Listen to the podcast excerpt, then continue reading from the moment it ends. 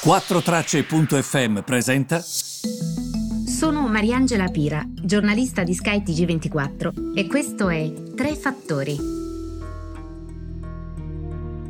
Buongiorno a tutti, benvenuti Tre Fattori, venerdì venti novembre. Allora, partiamo subito dall'andamento delle borse, borse che sono in rimbalzo questa mattina. Devo dirvi che la situazione in Asia non era particolarmente positiva e anche agli inizi, inizi, inizi delle prime battute di partenza di, eh, delle borse europee, però di fatto le borse stanno tentando un vero e proprio uh, rimbalzo, ehm, continuano diciamo a questo punto a scommettere sia sull'ottimismo dei vaccini, anche se ieri non era così, e per quello che vi dico prendiamo sempre con le pinze le cose che accadono.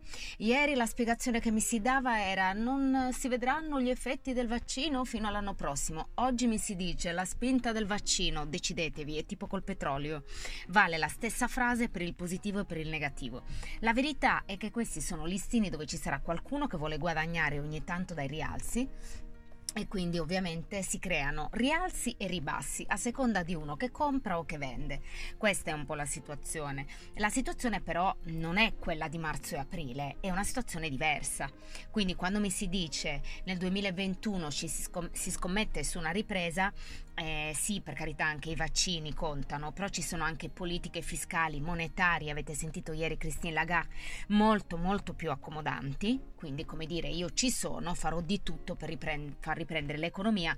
È ovvio che il mercato a queste parole male non reagisce e così eh, dobbiamo dire che a Piazza Affari prosegue questa ondata di rialzo, ma vi devo dire Piazza Affari, quindi la borsa di Milano, è un po' diversa rispetto alle altre. Perché vi chiederete? È perché qui si sta pensando a qualche matrimonio bancario, eh?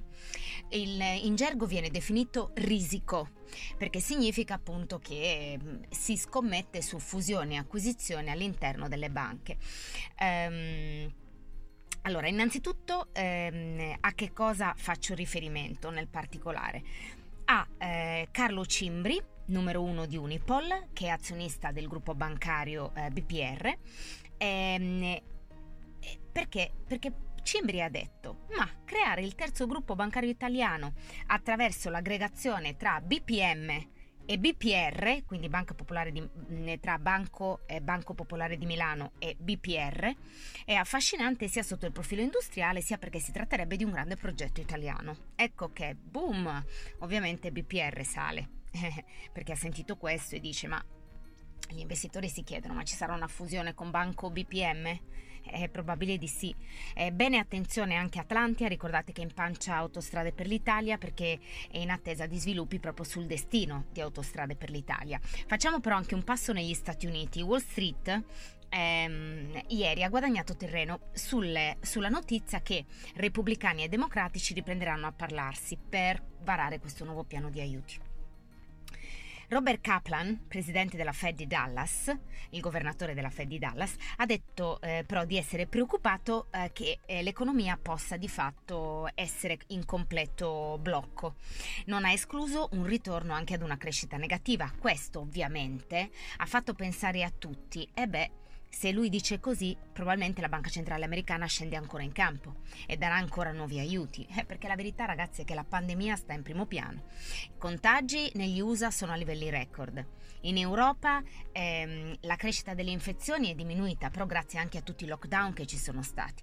Quindi questo fa preannunciare che ci siano allentamenti di queste restrizioni. Per esempio, eh, il Sole ventiquattro Ore fa riferimento al fatto che in Catalogna la prossima settimana riapriranno bar e ristoranti.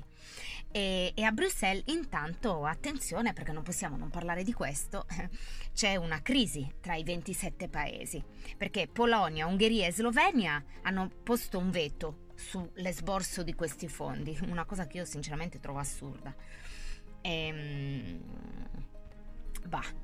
Um, il Presidente del Consiglio Europeo Charles Michel ha detto um, dobbiamo continuare le discussioni per trovare un compromesso. Io sinceramente rimango basita um, che ci siano tre paesi che si mettono di traverso, tre paesi che hanno sempre ricevuto gli aiuti tra l'altro, e siamo noi che dovremmo porre all'angolo paesi come l'Ungheria per certe politiche che vengono adottate all'interno.